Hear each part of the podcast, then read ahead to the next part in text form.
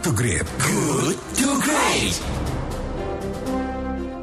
Anda masih bersama kami di 107,1 Kelight FM Bandung Inspiring Sound di Good to Great because good is the enemy of great. Dan kini saatnya kita memasuki sesi diskusi yang pagi ini akan membahas topik tentang paradoks media sosial.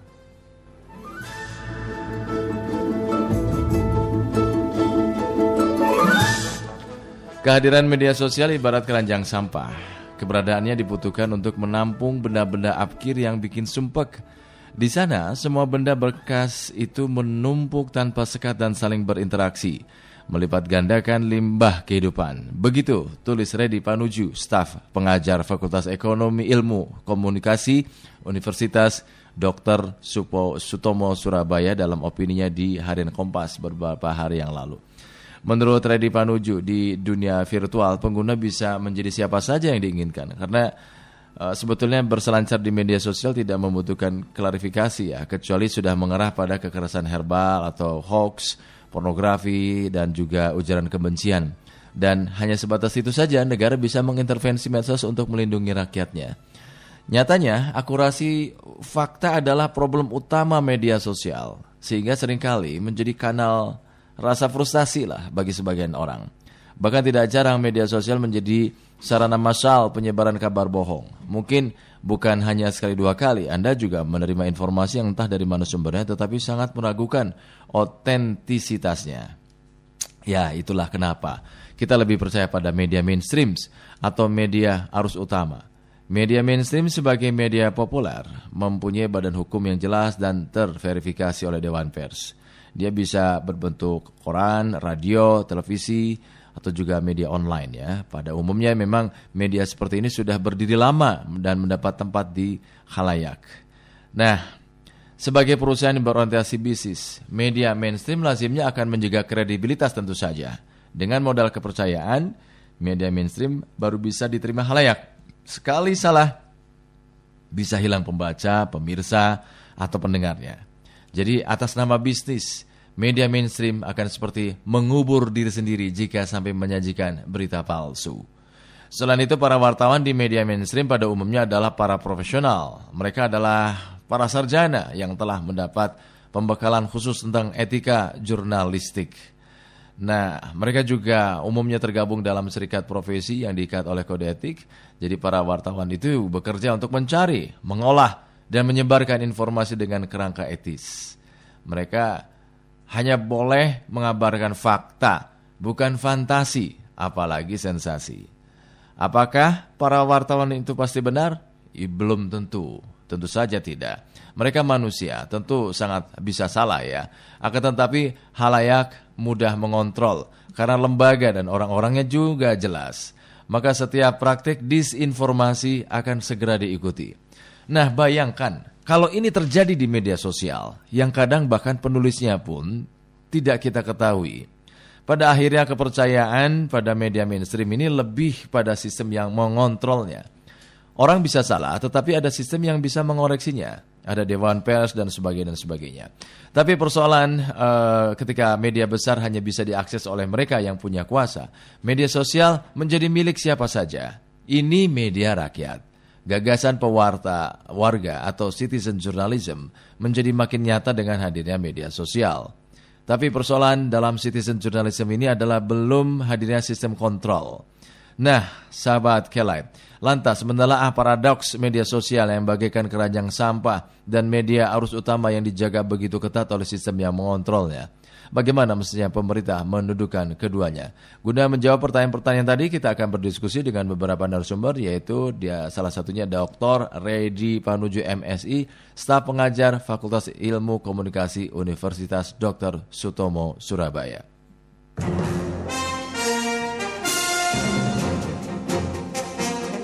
Selamat pagi, Pak Redi. Ya, selamat pagi Bu Ijul ya. Iya. Anda kemarin menulis sebuah opini menarik di harian Kompas berjudul Paradoks Media Sosial. Nah, simpul dan pokok pikiran apa yang ingin Anda sampaikan pada publik dan pemerintah ini khususnya Pak uh, Redi? Uh, gini Bu Ijul dan sahabat Live ya. Iya.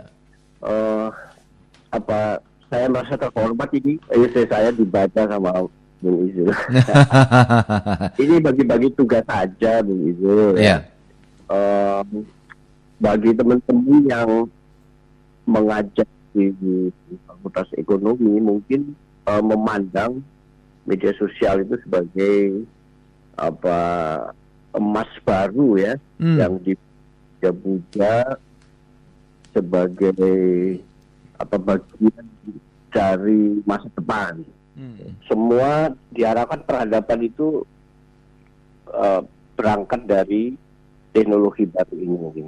Nah, saya kebagian kebetulan tertarik pada sisi yang lain. Saya mengikuti Marshall McLuhan mungkin dari Hmm. Toronto University atau James Lull ya yang Hmm. bukunya diberi pengantar oleh Bang Nino Laksono itu Iya. jadi iya. me- melihat dari sisi yang seperti itu gitu Bung Izul ya Hmm. bahwa penggunaan eh, media sosial terutama atau media alternatif itu ya Hmm. eh, sisi lain dari apa media mainstream eh, itu menurut saya sudah over gitu ya Iya. Eh, sehingga dalam eh, kenyataannya itu banyak menimbulkan berbagai masalah gitu. Hmm. Iya, iya. Mm. Nah, bagaimana mestinya kita menyikapi fenomena ini? Eh, bagaimana mes- juga mestinya masyarakat memaknai isi media sosial itu, eh, Bung Iya. Redi? Iya, makanya media sosial itu kan hadirnya seperti durian runtuh ya. Tiba-tiba gelodak gitu. Ah, iya betul Eh, betul betul. murah gitu kan ya. Iya, iya. Murah, asik gitu. Mm. Lalu ada kecepatan, ada coverage area yang sangat luas bahkan mendunia gitu. Iya. Jadi sesuatu yang yang seperti apa seksi gitu ya. Mhm. Nah, karena itu kemudian eh, sering kali uncontrolled gitu. Orang kalau udah senang itu sering kali pikiran nggak jalan ya. Betul. Eh, kemudian emosi dan imajinasi yang banyak bermain gitu Bung Ijo. Hmm. Ya memang eh, media sosial ini kan tadi Anda sampaikan terlihat lebih seksi meskipun eh, sering menjadi sarana massal untuk hal-hal yang tidak baik gitu kan. Nah, kalau meminjam istilah Thomas Hobbes homo homini lupus, manusia adalah serigala bagi sesamanya. Kadang manusia juga kan memangsa dan menghancurkan sesamanya demi hasrat dan ambisi kekuasaan sesaat. Nah, hasrat dan ambisi ini sering kali ditumpakkan, dilimpahkan Iya. semua di media sosial kah? Ya begitu ya, Bung Betul, Redi. betul sekali Bung Izul. Nah. Jadi Heeh. ini saya teruskan lagi ya isinya ya. Iya, iya. Jadi media sosial itu cenderung bersifat individualistik. Ah. Bahkan dia merasa sebagai pemimpin redaksi dan pemimpin perusahaan sekaligus ya. sebagai media gitu. Iya, Jadi dia sangat dominan gitu. Karena itu kemudian egonya menjadi lebih besar daripada rasionalitasnya gitu. Hmm, Nah, itu yang yang terjadi maka kemudian seperti kebencian, keresahan, ketidakpercayaan ah, itu tumpah semua di keranjang sampah yang disebut apa media sosial. hmm, hmm, hmm. Ya, sementara media mainstream terlihat lebih tua, tapi terbukti lebih menjanjikan akurasinya. Ya. Iya, karena ada tradisi ya, Ah, ada tradisi peradaban di situ yang apa namanya di drive. Ah. meskipun orientasinya industri tapi ada rambu-rambu etika. Ah, ada yang mengontrol. Sementara kalau media sosial kan dikontrol oleh dirinya sendiri. Um, ya. Hmm. Bung, eh, Randy ini dalam esai ah, Anda itu mengibaratkan kehadiran media sosial ini ibarat keranjang sampah kan. Nah, ke- Iya. ke- keberadaannya dibutuhkan untuk menampung benda-benda afkir yang bikin sumpah. Nah, Iya. secara secara semiotik nih, Bung. Pesan penting apa sih yang ingin Anda sampaikan melalui pemilihan simbol eh, keranjang Iya. sampah itu? keranjang ya bung ya ya makanya pertama kalau produksi sampahnya banyak yang terjadi pasti pencemaran Iya. polusi ya kan Hmm, polusi kata-kata polusi itu maknanya macam-macam itu ya ada kebencian gitu kan ada hoax Nah, Iya. itu kalau terlalu banyak produksinya. Hmm. Nah, lalu eh, persoalannya adalah bagaimana supaya itu bisa didaur ulang gitu loh Bung Izul. Hmm, hmm, Sampah-sampah yang ada di keranjang itu didaur ulang. hmm. Nah, salah satu sebenarnya yang memberi eh, apa namanya memberi jalan ini adalah seperti anda ini, seperti Hmm. radio ini, media mainstream ini, Hmm, itu itu harus mampu mengimbangi ya hmm, produksi informasi yang terjadi di media sosial. hmm. Sementara sekarang juga masyarakat sudah mulai terbangun tadi ya adanya citizen journalism melalui media Oh. sosial. Dan Iya. itu agak sulit ketika kita me, bukan agak sulit tepatnya. Agak sedikit kerepotan untuk memendung itu, eh, untuk Iya. memfilter itu, Bung eh, Reddy. Karena sangat liberal media sosial itu, Bung Izul. Hmm. sehingga proses kelahirannya sendiri sudah nggak nggak bisa diberi sertifikat itu kan akte kelahiran. Kalau anda kan harus izin dulu ke KPID, ke Kominfo, ya kan. Ah, ah. Nah, media sosial seperti durian runtuh, tiba-tiba orang bisa beli HP, Hmm, ya dia bisa hmm, beli pulsa, bisa menggunakan. hmm, Nah, itu akibat dari produksi dan reproduksi dari media sosial ini ya. Produksi pesan yang tidak terkontrol, masifikasi, ya, Iya. sangat sangat cepat, sangat banyak, ya, melampaui batas. Ya, Hmm. itu kemudian yang menjadi uncontrolled. hmm. Jadi meskipun ada, hmm. Ya ya, Ketika ini kan kita kita bicara misalkan eh, apakah itu radio, koran, kemudian televisi seperti dua sisi mata uang. Satu sisi sebagai media, satu sisi sebagai sebuah firma.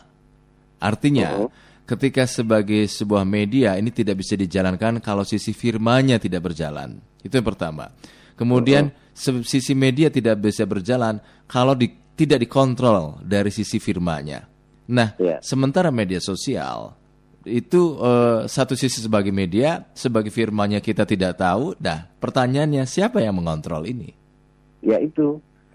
Karena regulasinya juga ya, belum ada kan. Hmm. Hanya undang-undang transaksi elektronik aja. Itu pun kemudian implementasinya hanya atau follow up-nya hanya sampai pada hoax dan yang bersifat politis kan. Mhm, mhm, Nah, itu mhm. ya dipersempit mungkin ya. Aha, kehadiran negara gimana ini? Mengingat Ya, ya, ini kalau situasi ini terus dibiarkan kan maka media mainstream Betul. khususnya eh, banyak media-media yang lain seperti apa eh, sunset media gitu tergulung senjakala meski kehadirannya masih sangat dibutuhkan gitu loh sementara Ya. media alternatif ini dengan berbagai meminjam istilah anda tadi berbagai keranjang sampahnya tadi justru semakin berjaya dan jadi tempat sembunyi gitu Enggak, Pak. enggak gitu tesisnya Bung Izul. Enggak begitu. Ah, Jadi media mainstream itu harus pandai-pandai melakukan daur ulang dari sampah-sampah itu. daur ulang oke Eh, eh, jadi memilih bagian-bagian yang penting ya Hmm. untuk kemudian diramu sehingga menjadi sesuatu yang bernilai. Mhm, mhm. Ya, gitu sehingga sampah-sampah itu nanti akan mengalami apa namanya ya daur ulang itu ya sehingga Hmm. jadi ada value-nya. Hmm, hmm. Eh, kan gitu. Iya, Nah, sekarang iya. konvergensi. Sekarang kita lihat televisi Hmm. juga banyak me- apa menggunakan source sumber-sumber dari citizen journalism misalnya Hmm. gitu ya kan. Mhm, Tapi kan kan se- nggak semua dari sekian banyak sampah itu terseleksi yang punya nilai berita gitu kan, Hmm. news value itu. Hmm, iya, Nah, iya, iya. begitu. Jadi eh, media mainstream itu kan banyak kalau mereka kompak ya Hmm, sampah-sampah itu eh, bisa didaur ulang. Iya, iya, iya, iya, iya. Setuju, kan setuju, setuju. setuju. setuju, setuju saya. Nah, Hmm. oke. Artinya media mainstream harus quote and quote berperang lah ya melawan hoax dan sebagainya di media sosial itu sendiri dengan cara mendaur ulang bahasa Anda tadi ya. Iya konvergensi lah Iya, konvergensi. konvergensi media. Sehingga nanti pembaca kalaya itu kan akan memilih gitu ya. Hmm, Akan hmm. lama-lama teredukasi, akan memilih. Saya sendiri tidak terlalu banyak eh, interaksi dengan media sosial karena menyadari itu tadi ya kalau Putri Lat bilang kan ini merupakan dunia imajinasi. Ah. Jadi bukan fakta. Meskipun fakta banyak digede-gedein hyper reality kan gitu Bu Ah, Ijul ya. Iya, iya. Nah, jadi kemarin saya menawarkan itu ada juga yang yang menanyakan ke saya itu ada gerakan diet media sosial ya. Hmm. Oh gitu. Hmm, menarik, Nah, menarik. Iya, jadi social movement itu gerakan sosial itu harus didrive oleh yang punya kekuasaan. Heeh. Ah, itu teori relasi kuasa. Mungkin Bung Isu sudah mempelajari ya. Iya, iya. Tapi itu kan eh, pertanyaannya eh social movement itu kan berarti eh, terbangun atau muncul dari masyarakat. Negara dong, Bung Ijul. Iya. Negara harus sudah melihat bahwa ini keranjang sampah ini kalau Nah, dibiarkan. itu dia, Bung. Nan- nanti seperti virus corona. oh, kalau sudah gitu baru ribut ya kan? Iya. Itu tadi ketika social movement itu sudah dilakukan tadi eh, diet eh, media sosial ya misalkan. Nah, secara bersama-sama baik pemerintah, pendidik, media massa, Civil society, jangan civil ya. society ya, kolaborasi seperti apa nih yang mesti dilakukan untuk meningkatkan literasi dan awareness masyarakat. Iya. Sekarang kan kita ada di era hipersemiotika itu, Bung. Betul. Apa yang kolaborasi seperti apa yang harus? Ya, ada sinergi lah. Hmm. Memang, memang persoalannya kita belum punya regulasi yang cukup untuk mewadahi itu semua. Ya, Hmm, hmm. bahkan KPI pusat itu kan sudah berkali-kali mewacanakan supaya ada regulasi baru yang mengakomodir ya media alternatif ini. Tapi kan nggak tahu DPR kena apa, kok nggak merespon gitu ya. Apa ada kepentingan apa saya nggak tahu ya. Hmm. Soalnya mereka melihat ini, Bung, media Iya, sosial itu sangat efektif ketika pemilihan umum, pemilihan uh, Iya. kepala daerah.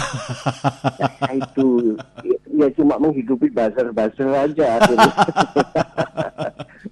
Gitu. ya baik baik menarik, Eh, Bung Redi terima kasih atas waktu kita ngobrol-ngobrol pagi ini, Bung. Salam untuk pendengar highlight. Baik, Ya, baik. Sukses untuk Anda. nggak ya? Ya silakan. Ada teman-teman di Bandung ini yang mendengarkan. Uh-uh. Ada apa Ibu Tine Silvina Rahmawati, Oh, ada Kang Dadang Rahmat, Dedi Mulyana, Herli Harliantara, atau Herli Prayuda, Oh. Sukrani Sukasa dan Profesor Sedarmayan. Oh, banyak juga teman-teman uh, Bung Iya, Redi di sini ya. Alhamdulillah, saya juga banyak koneksi hati-hati ya. Siap, siap Bung Redi. Terima kasih. Selamat Ya, pagi. Ya, ya, selamat pagi. Ya, Pagi. Ya, selamat Demikian, pagi. demikian sahabat kelat Dr. Redi Panuji MSI, staf pengajar Fakultas Ilmu Komunikasi Universitas Dr. Sutomo Surabaya. So fine. Good to great.